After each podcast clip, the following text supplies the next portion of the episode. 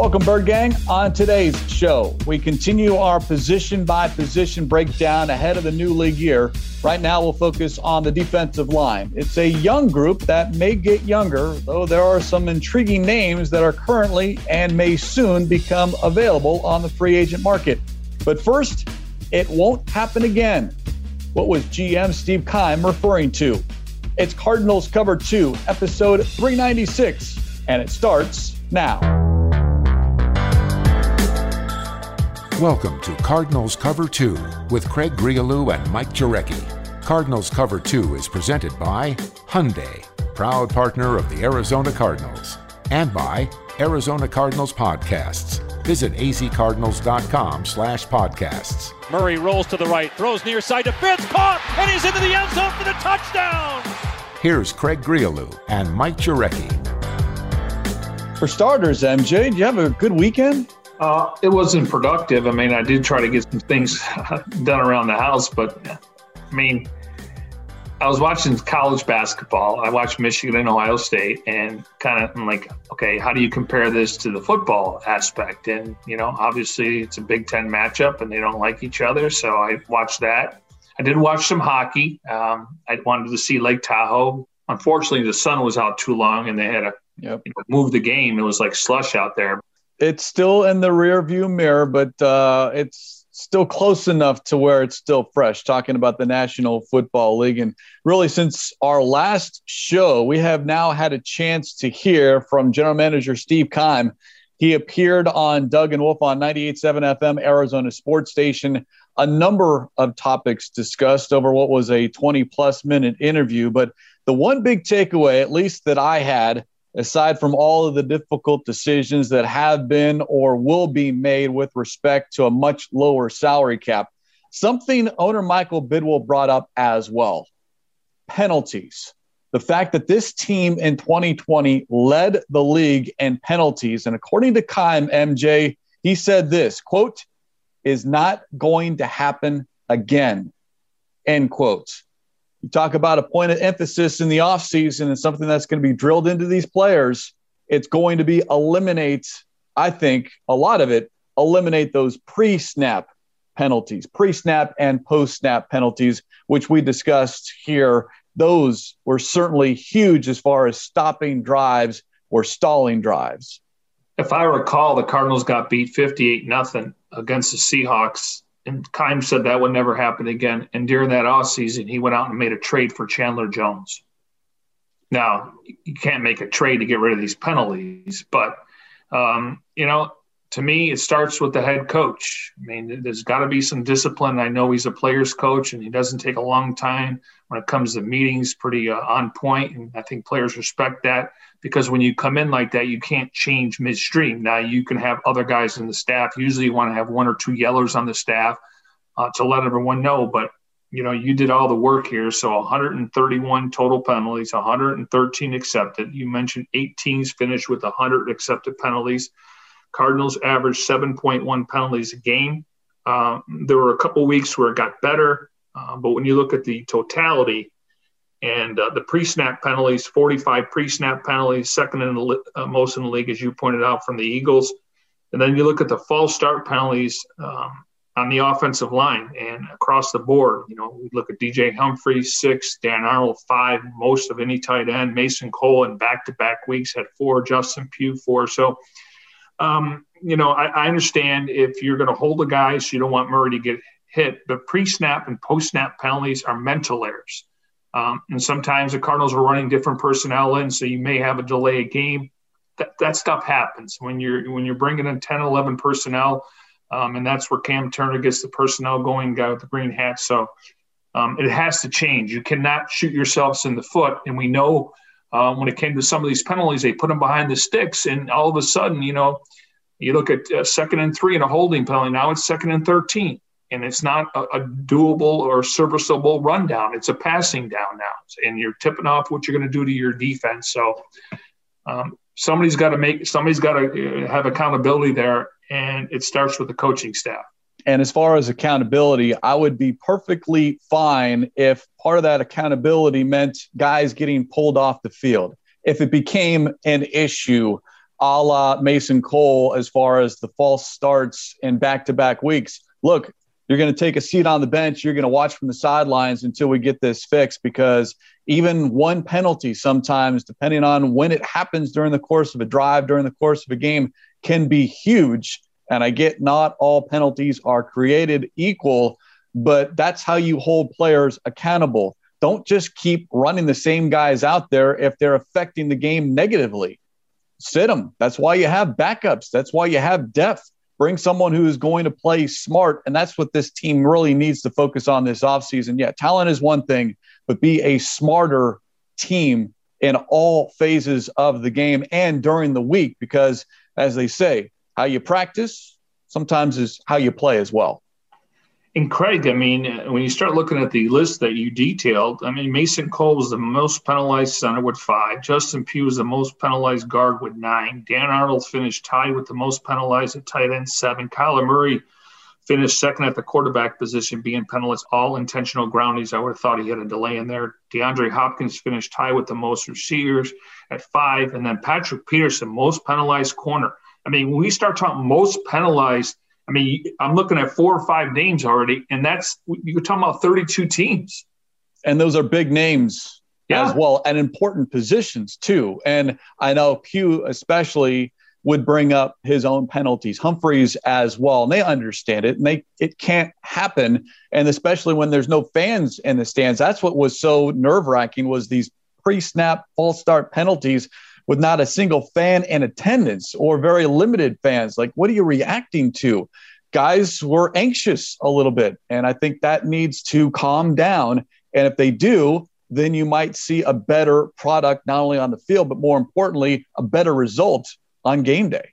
Yeah. I mean, you know, again, I think when we talked about this during the season, the three top teams uh, that when it came to penalties was the Patriots, Brian Flores, the Dolphins, and I don't remember the third one, but they were the least penalized teams in the league. And again, um, when this stuff happens in the first quarter, you can overcome it.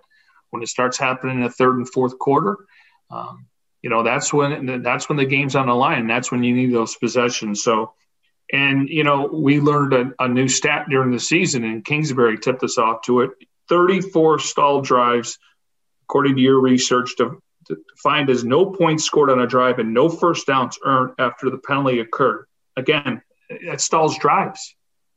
And if you're not on the field, then obviously you can't score points, and you can't score points, you're not going to win ball games. So it all factors in. And it's not to say that playoff teams don't get penalized as well, but you have to be better and more talented to overcome those penalties. And the Cardinals in 2020 were not.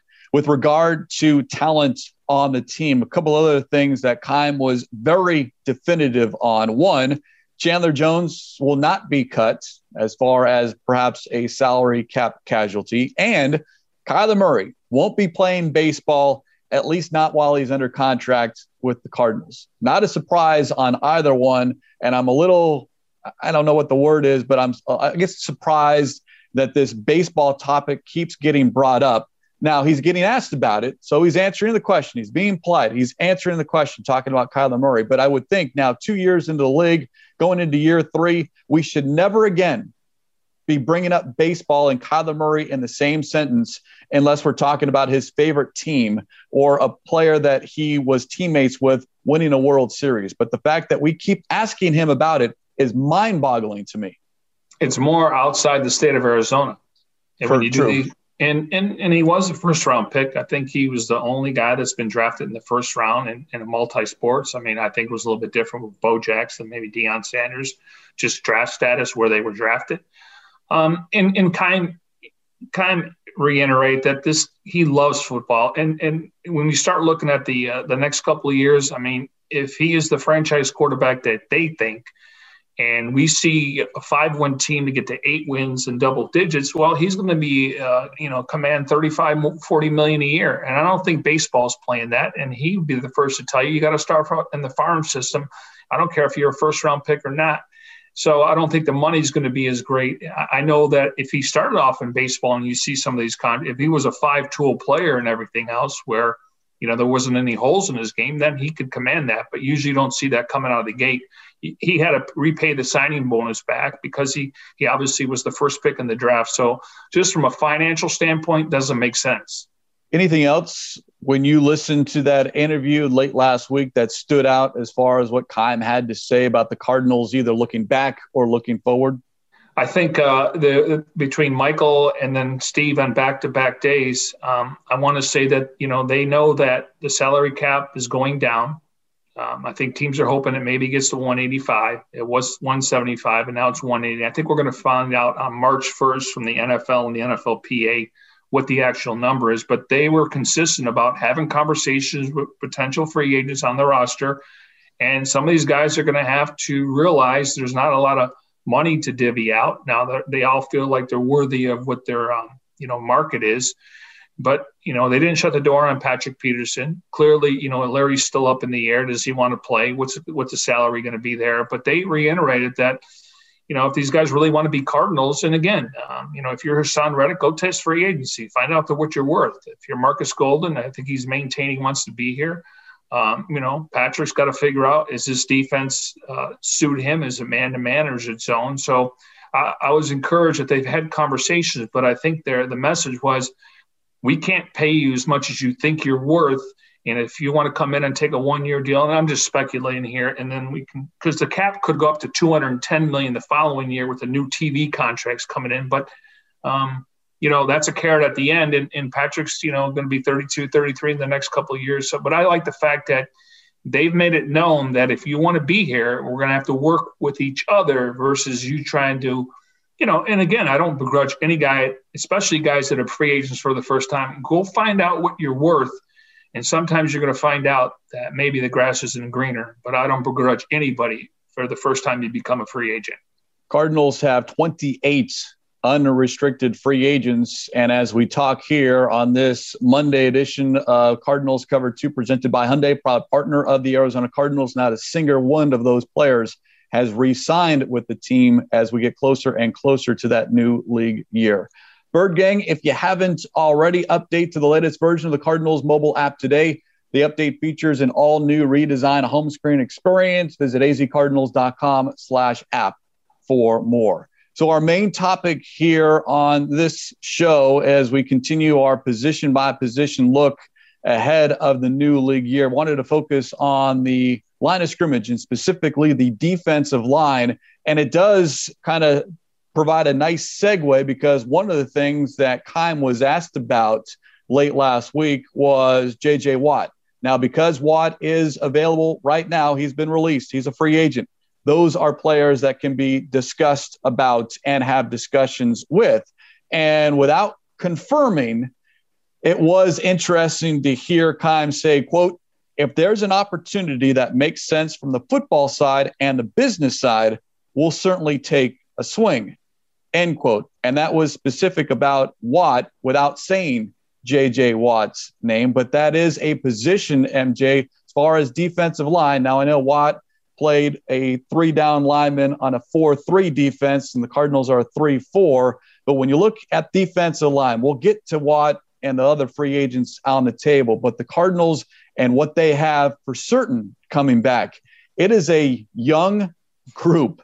You've got Jordan Phillips as the veteran, but then Zach Allen, Leki Fotu, and Rashard Lawrence, three draft picks over the last couple of years they all do something a little bit different. They've all have flashed.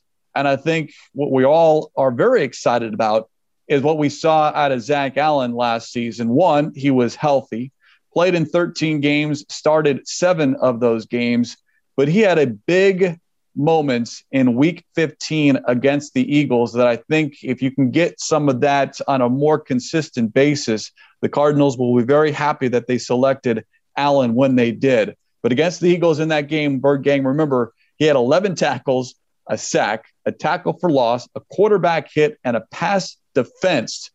First Cardinals defensive lineman to record at least 11 tackles in a game since Calais Campbell in 2015. And we're talking about a defensive lineman. Sometimes he does line up more on the edge as far as a defensive end. But those numbers, you're not going to get them every single week, MJ. But Zach Allen, I do think, took that next step from his first year in which he was hurt to his second year to where he was able to maintain his health? Yeah, because there was a, a, time last year where I thought, you know, Zach Allen's got to be able to stay healthy. And there were times that he was on the field and he went in the locker room, then he came back out. So you didn't know the severity of it. But, you know, I like his physicality. Um, you know, he's 6'5, 285. I think you can plug him in at left defensive end opposite of Jordan Phillips and then try to figure out what you want to do at nose tackle with the rotation. We'll get into some of the Cardinals free agents. But, you know, Zach Allen's a guy that uh, high motor. Uh, I know they were excited about him when he had over 100 tackles in college. Uh, maybe didn't go against the, the, greatest competition week out, week in and week out, but I, I, think you're starting to see the upside with the development of him under Brentson Buckner. And uh, to me, he's he's a plug and play guy. And we talk about years one, two, and three, and you know clearly he's got to get he's still getting stronger, but I think I think the game slowed down for him now, and he can win on some one-on-one matchups. So I'm good with that one. Um, let's go back to Jordan Phillips. You know, he he signed up, you know, a three-year, thirty million dollar deal. He got 18.5 in guarantees, which 14.5 became fully guaranteed at signing. Um, he's got another roster bonus coming up on the fifth day of the new league year, so he's not going anywhere. His cap number last year was four million. They spread the money out. Uh, the next couple seasons, that goes to 12 million. So that's about 6.5 of the cap. Um, I think we are expecting more from him. Obviously, he dealt with the injuries, um, but they're going to need a you know, 16 games out of Jordan Phillips, and he's got the uh, the body type, and clearly he's got the skill set. Now it's a matter of you know him being a um, you know the fixture at right defensive end um, where they can do a little bit more things with their outside linebackers. And if those guys are occupying a line of scrimmage, that's where the inside linebackers like Hicks and Simmons can shoot the gap. So that's where it all starts. But they need more production from him. Um, you know, he, he's a guy that really had one good year in Buffalo, and he talked about it, uh, where you got to do it again. And uh, I think the Cardinals are, ha- have higher expectations of what he performed uh, in his first year with the Redbirds. And again, uh, you know, he's got to stay healthy, but he's got to be on the field to help this football team. Disappointing. And I think he would agree with that as well because of what you said, not being able to stay healthy and be on the field. He started the season's first eight games. Then he hurt his hamstring, returned at the Giants in week 14, and was re injured early in that contest, and then ended the season on injured reserve. But considering he was the big ticket item a year ago in free agency, the Cardinals need to get more out of him. And he doesn't need to match what he did for that one year with the Buffalo Bills. But one, be on the field, occupy space, and be effective as far as him and Zach Allen being the bookends as far as the defensive line is concerned, to where you're setting the edge or getting some push up front. And the Cardinals, I think, again, it's all about staying healthy. But if Jordan Phillips is able to stay healthy, if Zach Allen's able to stay healthy, then I think the Cardinals have two solid pieces. Then you throw in the two young pups, Fotu and Lawrence, each flashed in their time, but they dealt with injuries as well. Fotu, an ankle injury, Lawrence, a calf injury. And when you're dealing with big bodies, you have that is always a concern is whether those guys can consistently be available to you on Sundays. Well, Fotu, 6'5, 335. I mean, as you pointed out, he played 11 games, missed three games with an ankle injury. So that's a lot of weight on the ankle. You know, Rashard Lawrence, I think they think he can do a couple different things, whether it's playing inside or outside. He's 6'2, 308, so he's a little bit lighter. But, you know, we're going to get into Corey Peters here because he's an unrestricted free agent. Uh, he tore his ACL last year. Uh, so you wonder what the time frame there. But, you know, I do think they want to create more rotation for Fotu and Lawrence. And to me, you still need, when you're playing a 3 4, you probably need seven guys. And that's why we got a chance to see Peko last year, Josh Mauro, and Angelo Blackson, along with Corey Peters until he got hurt. So, you know, on paper, I would say they got four guys, and then you got some free agents. So um, it wouldn't surprise me if they try to address the, the interior because um, I think they like their edge guys. You got to get some more depth in there, and maybe it's a veteran guy that can come in here and start, and then you have Fotu and Lawrence be the rotation. And I think their snap counts will definitely go up based on down and distance. You never like to see a player get hurt, and when you have two big time injuries to Phillips and Peters, I think the Cardinals did a great job as filling as best they could filling those holes with Blackson, Mauro, and Peko. Mauro only played three games before he himself got hurt, but Blackson was a godsend. I mean, he played in all 16 games, two and a half sacks, eight quarterback hits. Here's someone who made an immediate impact week one, week two, and he had just arrived. And then midseason, you add Peko. He played in six games. I don't know the status as far as whether those players want to come back. I know Peko is up there as far as in age and then also in number of years played. But Blackson at 6'4, 319, unrestricted free agent, as is Peko Mauro and Corey Peters. But I certainly would reach out to Blackson, one, because I think he deserves it just by the fact that, one, not only was he able to learn the defense, but he was able to be effective. And then three, and probably more importantly, as I mentioned, he played in every single game. So he was available. And that always means a lot, especially when you're getting into a rotation on the defensive line. Yeah, you're looking at Peko. He's he's up there in age. I'm sure that he got a little his juices going, but clearly came in late. Um, so that could be a late addition based on depth and uh, veteran presence. Josh Mauro, I don't think he's going to be on the radar. I think they obviously uh, felt that he, he kind of knew the system, but th- I think they want to get better uh, when it comes to depth again. Um, but Blackson, to me, you know, I don't. I mean, the fact that he played in all 16 games, and, and, and there were times when he made plays, and people are like, "Who's that guy?" Um, so I wonder, is he comfortable here? Uh, you know, when you get to play 16 games in a season, you're a free agent. You're hoping to make some money, but we know and you're going to hear this a lot that guys are going to have to take one year deals and if they were going to make one they may only make 955 now so it's you know it's gut check time when it comes to somebody's salaries but uh, i would like to see blackson and, and i would bring corey peters back um, he, clearly he wants to play doesn't want to end his career like this and he's he's raising his family here like a lot of guys are and does he want to go somewhere else to play on a one year deal because i think when you look at corey peters based on the injury you know, he's probably not going to get a multi-year deal, and this is not the year where you want to get. I mean, I'm sure he wants a two-year deal just for insurance, but he may not see that second year if that's the case. Complete agreement as far as Corey Peters is concerned. I made the case that he should be re-signed long ago, and I understand there's a reason why a lot of these guys haven't re-signed but Peters has been nothing but professional on and off the field. And remember, his first season with the Cardinals, he didn't even see the field. He tore his Achilles in training camp, and we're like, okay, well, there's the following season. But he has always been that guy that you could rely on. Suffered a torn ACL, and it was really unfortunate. Nothing, anything that anyone could have done to prevent an injury like that.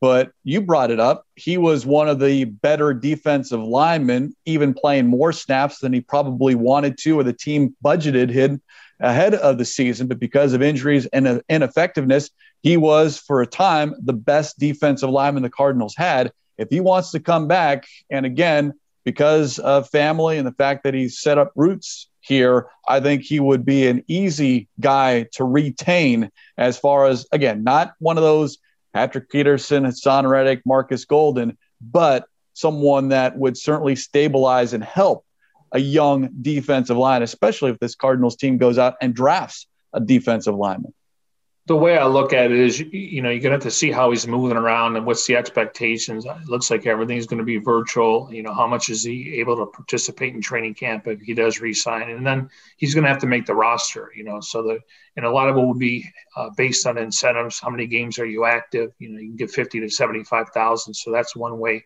If you're healthy, you're going to get paid, and you're going to be active on game day. So you know, you look at it. I, I think what you're saying is when AQ Shipley tore his ACL, the Cardinals rewarded him um, after the fact because they know how hard he worked to get back there, and he's kind of been a journeyman. He's you know a guy that you know you know just didn't have the measurables, but we know he, he was kind of the glue um, when Kyler Murray's first year, and I thought I thought they definitely missed him last year, and I know that they were trying to get younger and more athletic, but I didn't see the uh, upside that I was hoping for out of Mason Cole. Yeah, sometimes getting younger, more athletic, you lose that veteran experience that can be maybe even more advantageous because you know the tricks of the trade. You know how to win. You know how to win your one on one battles. Yet when you're younger and more athletic, if you will, sometimes you you lose those little moments and just think that you can overpower someone when in the National Football League it's not always the biggest the strongest that wins it's the smartest that wins.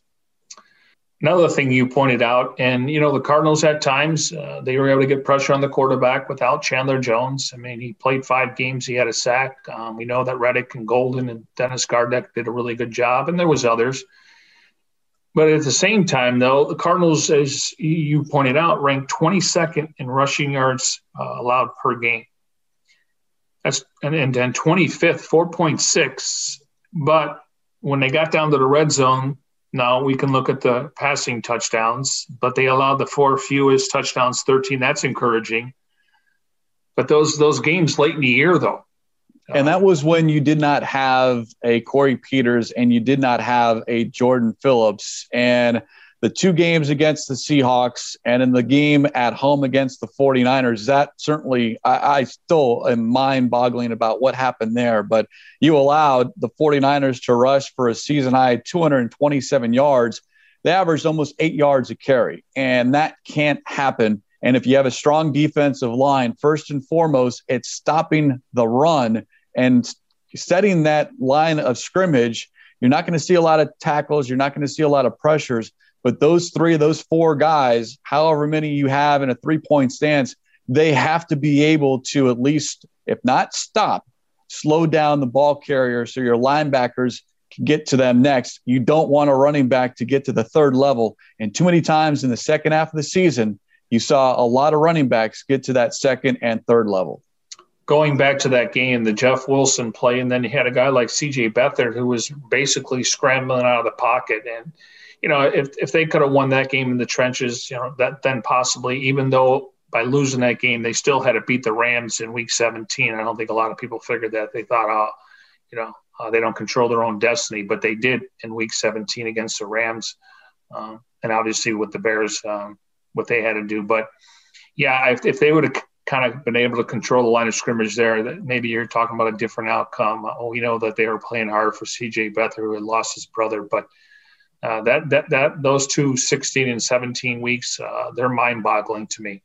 Two other players worth mentioning that the Cardinals will have on the roster when the new league year begins, signed to future contracts: Michael Dogbe and David Parry. Dogby, the former seventh round pick in 2019, only played a handful of games this past season. But Parry is an interesting one to me. I actually had to do some background research because I'm not too familiar with him, but 6'2, 317. So he's got some size. Former fifth round draft pick of the Colts in 2015. He has game experience, but he has not played since 2018. And if he still wants to play, if he still has something, this is a certainly a, a, signing, if you will, that the Cardinals look at and say, let's take a flyer on this guy. It doesn't hurt to see what he has. If he has something, great. If he doesn't, well, then you're certainly not going to make the team and we'll go our separate ways. But anytime you see some of these quote unquote veterans signing future contracts, there has to be a reason. Yeah, everyone likes to get paid, but there, I would think and I would hope that there is a passion for the game and a willingness to get back on the field and I think perhaps with David Parry, there's a couple of other guys at different positions as well that to keep an eye on. Not to say that they are the missing piece, but perhaps if you're talking about a rotation, catch lightning in the bottle like they did with Angelo Blackson, perhaps David Parry might be one of those players. Hopefully, he's got fresh legs. Yes. you would hope. I mean, teams can expand their rosters to 90. Um, you know, again, if we if they're going to have like at OTAs, you can kind of weed out. Um, you know, just I know everything's in helmets and shells, but if it's virtual, it's going to be hard to figure that part out. Um, you know, more mental. So when he does step on the field, but why not take a flyer? I mean, listen at this at this point in time, you're just trying to flood a position. I mean, who knows if the guys even get invited to camp? So plenty of time between now and then. And the beauty is you can bring 90 guys in and take flyers on the majority of those guys. We know, you know, draft picks are valued um, to a certain extent, depending on where you were drafted, what year. We know undrafted free agents have made the roster, and then when it comes to you know um, free agency and trades, uh, that's other options. So there's no. This is the time you do that kind of stuff because during the season you bring in, you know, guys for for tryouts and you look at a position, maybe you're trying to shore up. But now, um, the more the merrier, and hopefully he gets a chance. And it's all you can ask for is an opportunity. So those are the 10 players that Cardinal fans are familiar with or should be familiar with as we continue here on Cardinals Cover 2 presented by Hyundai, proud partner of the Arizona Cardinals, looking at perhaps some new faces, whether it's free agency or the draft. Let's start in order. Free agency starts first, and we brought up JJ Watt because he is available Cardinals certainly can contact him or even sign him right now. Another name that's out there and available is Kyle Peko, 27 year old former Denver Bronco. And well, does Vance Joseph know something about Peko that perhaps, and that was a name that was bantied about uh, a year ago, that perhaps maybe the Cardinals might be able to invest in. But you look at the bigger name free agents, the Giants have two, MJ, and I think they might be a little bit out of the price range for the Cardinals, even if they do hit free agency. But Leonard Williams and Dalvin Tomlinson, two young players that probably didn't have a great season team wise with the Giants, but still very well thought of amongst the uh, scouts and coaches in the National Football League you know, last year in the trade deadline, you know, there was a lot of talk about Leonard Williams and you're going to have to pick up his remaining contract. I do think one of those guys could get tagged if they don't get a long term deal, but I do like the ages 26 for both Tomlinson and Williams. You like their size 6'5, 6'3, and 318. So, um, again, those guys aren't growing on trees, and I, I do anticipate one could be franchised, and then you got to make a decision.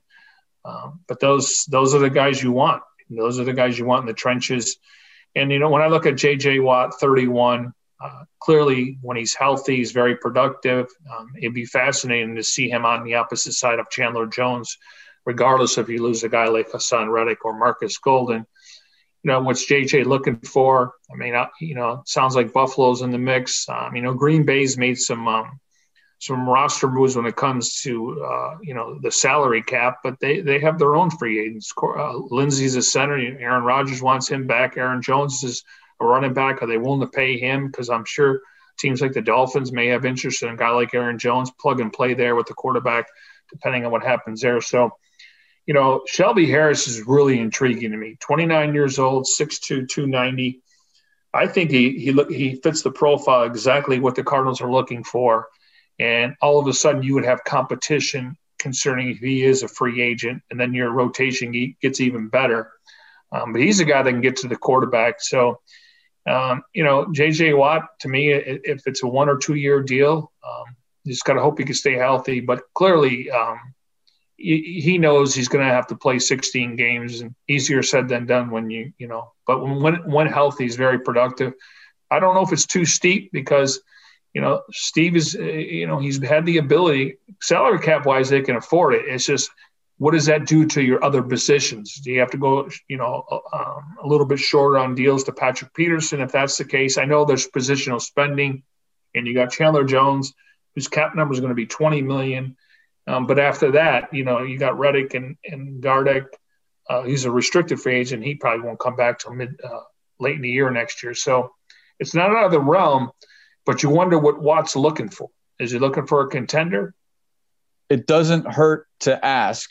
And the Cardinals, I think, with a lot of these players that do get released ahead of the new league year and are on the market right now, you should pick up the phone and figure out their interests. And I know that Cardinal players would love to have JJ Watt. DeAndre Hopkins went on Instagram and posted a picture of Watt in a Cardinals uniform that is fine, but it doesn't mean that you're going to sign all of these players. You brought it up, MJ. It's perfect because you have a finite number of dollars that you can spend. And now you have to figure out all right, we're going to retain our own guys, but then how do we get someone from the outside to come in? And I just think that with respects to Watt, and I don't even know if he would even have any interest, but better dollars could be spent other areas in order to either help defense or help Kyler Murray and the offense. So I would be, to be honest with you, I'd be stunned if JJ Watt was an Arizona Cardinal in 2021. Not that I wouldn't be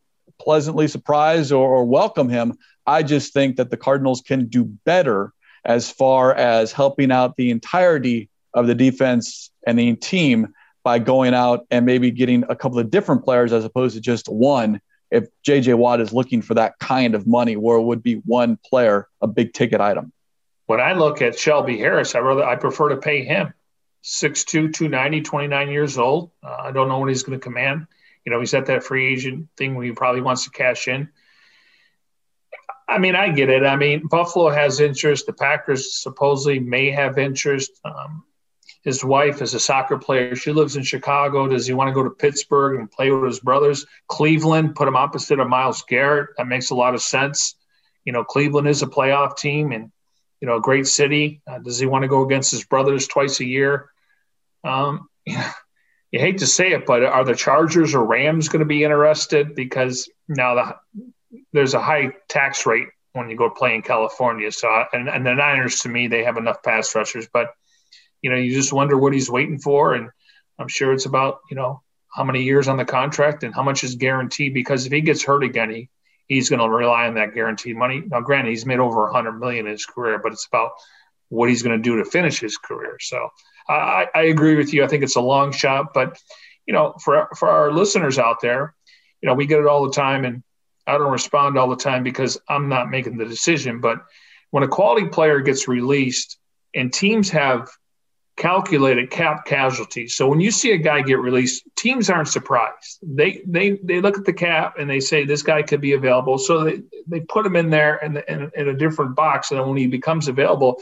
But if anybody has has credentials in the league, all 31 other teams besides the team that released him, they're going to put a grade on him and they're going to talk about what's and then you go to analytics how much is he worth so um, every player that gets released again that has some credentials not just a guy that's been on a practice squad. Those are future contracts. But every team if they're doing their due diligence just like the cardinals they put a free agent grade on them they put an analytics salary on them and say how does this fit? And, and if it doesn't work then you move on to the next guy. But keep in mind, every team is putting a grade on JJ Watt. I don't care if they got four outside linebackers and two defensive ends on a They're putting a grade on him because all of a sudden, what's his upside? And, and do they have somebody younger that's more valuable or they think can stay healthy? So there's a lot of factors, but every team should do their homework when a guy with credentials gets released. I do think defensive line is a position that the Cardinals will look to add in free agency, whether that's early, middle, or late, I don't know. But speaking of late, as far as later than free agency, the draft, and there are a couple of players that I'm sure the Cardinals have their eye on. And no one that's been projected to the Arizona Cardinals, although one player in particular, as far as, and I was just looking at defensive tackles when I was looking at some of these draft prospects, not a defensive end that's going to rush, but more clog up the middle and kind of get some pressure. And again, to use those numbers against uh, the run to kind of bring those numbers down a little bit as far as rushing yards per game and rushing yards per play. Number one on the list, and someone that I know Daniel Jeremiah the NFL Network and NFL.com has been high on, is Levi Onwuzurike. Onwuzurike, if I pronounce that correctly, out of Washington, opted out of this past season but he does have a connection. In fact, he's got a couple. One, he went to Washington, and we know the Cardinals love to see players coming out of Washington, Budda Baker in particular. But he played a high school football with Kyler Murray. So if you're looking for connections or you're looking for intel, the Cardinals can go to their own players and ask their opinion. That's all they're asking for, their opinion, not a definitive yes or no. I don't think players should have that kind of say so in the organization when you're putting together a team. But much like Patrick Peterson did with Tyrann Mathieu, they can help the organization make those decisions. So Onwuzurike out of Washington, 6'3, 293, might be the tops amongst the available defensive tackles, even at potentially number 16. He has great size, 6'3, 293. And, you know, we know the Pac 12 uh, football this year was hit and miss just based on games getting canceled. So he decided to opt out, but uh, he looks the part. And, you know, you're right. Byron Murphy, Budda Baker, um, even when um, Chris P was the coach there, Coach Chris Petersen. now Jimmy Lake, who's a secondary coach, is the head coach. So uh, again, they they recruit guys they think they can play at the next level, and I think he checks that box. You know, I don't know which round, but I, I think on paper, Craig, when you look at Jordan Phillips and Zach Allen, and, and one thing I want to point out when you were talking about futures contract and Michael Dogbe, he was protected 14 times. So the Cardinals feel like, know, maybe he could be, but I think they're, I wouldn't say you're never set because we know injuries occur and, you know, COVID obviously kept some guys out, but I think I, I think on paper you can add another, you know, maybe a Shelby Harrison, not just throwing it out there. I think he'd be a good pickup, but that interior D line has to get better, and you just can't rely on a 33 year old Corey Peters or Al uh, uh, Blackson. I do like the the the young um, defensive tackles, but you need somebody to come in there and create competition. So, yeah, I mean, you, you just don't know, you know, where there's going to be a run on a certain player, etc. You know, when we look at the draft, how many quarterbacks are off the board? you know, how many linemen are off the board because that means players are going to get pushed down to number 16 with the Cardinals. They're going to have some good options. Couple of other names Daviyon Nixon out of Iowa, unanimous All American, Big Ten defensive player and lineman of the year. And then Christian Barmore from Alabama, defensive MVP of the national championship game. Again, draft prospects, whether that's at 16 or you move down to acquire more picks. But the Cardinals, I certainly could see them looking to go even younger at defensive line to add to a Fotu Lawrence and Zach Allen to pair with a Jordan Phillips. Because right now, the only veteran in the room is Jordan Phillips, but it's hard to be a veteran when you're not on the field as far as the leadership, the guidance that someone of a veteran can give to these young players. That's why I think the Cardinals do in free agency look to someone with experience or look to Corey Peters to bring back to provide some of that expertise? You know, looking at some of the guys you wrote down, and, and you know, we know you could find you know small school guys, and it just seems like when you start mentioning Washington, those guys are ready to play. Um, you look at Iowa; they really get a lot of linemen, whether it's D line or offensive linemen. They're well coached. Um, and then you look at Alabama. Uh, you know, Belichick's got a you know a tree there when it comes to Rutgers, and, and, and obviously when Urban Meyer was at Florida, so they value those. And then you got UCLA and then USC, and so they, you know, I'm not saying you got to go for a, a, big school guy. Um, you know, we know the Cardinals found Zach Allen and you know some others that, that, that maybe didn't play in the big games and the big conferences, but you know, I like the fact that some of those schools, it, it's not like you're reaching when you draft from those schools because they're not going to hit on everyone, but odds are because how they're coached, their strength and conditioning programs, they're they're more adapt to make the NFL transition than waiting for a couple years. So we'll see what the Cardinals decide to do with respect to the defensive line. And just a, a, quick note on one of the names that we keep bringing up as far as a potential free agent target Shelby Harris, former Denver Bronco. Yes, once again, the connection with Vance Joseph here as we look for connections doesn't mean anything, but certainly someone that would be familiar with the Harris. And as we talked about, Kyle Peko as well. MJ, before we sign off here on this edition of Cardinals Cover 2 presented by Hyundai, proud partner of the Arizona Cardinals, it is worth mentioning some breaking news earlier in the day. Former Arizona Cardinal Mike Iupati announced his retirement 11 seasons in the league, the past two with the Seahawks, but four years with the Cardinals from 2015 to 2018, a Pro Bowl player his first season, someone that the Cardinals really went after in free agency because they wanted some physicality, some toughness on that offensive line. And he was very good for his first couple of seasons before injuries robbed him, I think, of his talent and his ability. But someone that uh, didn't talk a lot but was very good to talk to as long as there wasn't a microphone or a notepad in front of his face. But uh, someone that was uh, very professional, very polite, and I think did a lot for that offensive line room when he spent during those four years with the Cardinals. You look at Iupati, he went to Idaho, first round pick in 2010, 17th overall.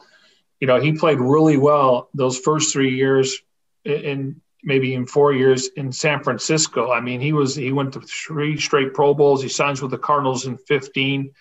Um, dealt with some injuries. Tough guy. Uh, I remember he was laying on on the field in Seattle, really scary there, and he ended up playing in Seattle. And I had a conversation with Iupati when he was a free agent, and he said the Jets were were willing to throw him a lot of money. And he said, me, you know, being from Anaheim, California, and going to Idaho, I'm a West Coast guy So he chose the Cardinals over the Jets, and the Jets signed James Carpenter that year. So it made total sense. But what a tough guy. I mean, uh, you know, we can talk about it now, but he told you and I after the season he played on a broken foot. And, and you uh, you wish you had, you know, just the toughness and didn't take plays off and just had this mentality. Yes, he may he may have been quiet, but when he got on the football field, I mean, he he he played he played the echo of the whistle. He didn't back down from anybody. So, um, you know, first team All Pro in 2012, second team All Pro in 015. Um, but he uh, he definitely, you know, I, I, if, I'm not mistaken, Craig, is he the last Cardinal offensive lineman to make the Pro Bowl? He is. That's what we were talking about. DJ Humphries perhaps ending that drought. So you go look back, and it was Mike Iupati, the last Arizona Cardinal offensive lineman. So hopefully that drought ends in 2021. Yeah, I know Veldheer had some good years. I don't know if he was an alternate and stuff like that. This year we didn't have alternates, so it's hard to gauge. And I know Lomas Brown made it, and I want to say Pete Kendall was in the running. So again, they'll never get the credit until they start getting a Pro Bowler. And I think Humphries is definitely worthy of it. I think the numbers reflect it. I think Justin Pugh, besides the penalties, played one of his best years of football, and that's why the Cardinals are intrigued uh, with that left side with Humphries and Pugh. So a tip of the cap to Mike Iupati, calling it a career after 11 seasons. A good guy, not only off the field, but a, a, very, very good player on the field. Basically played for the entire division of the NFC minus the Los Angeles Rams. Four seasons he spent with the Arizona Cardinals. And on that note, that will put a lid on this edition of Cardinals Cover 2 presented by Hyundai, partner of the Arizona Cardinals. As always, special thanks to our executive producer, Jim Omahundro. For Mike Jurecki, I'm Craig Grialou. Bird Gang, we'll catch you next time here on Cardinals Cover 2.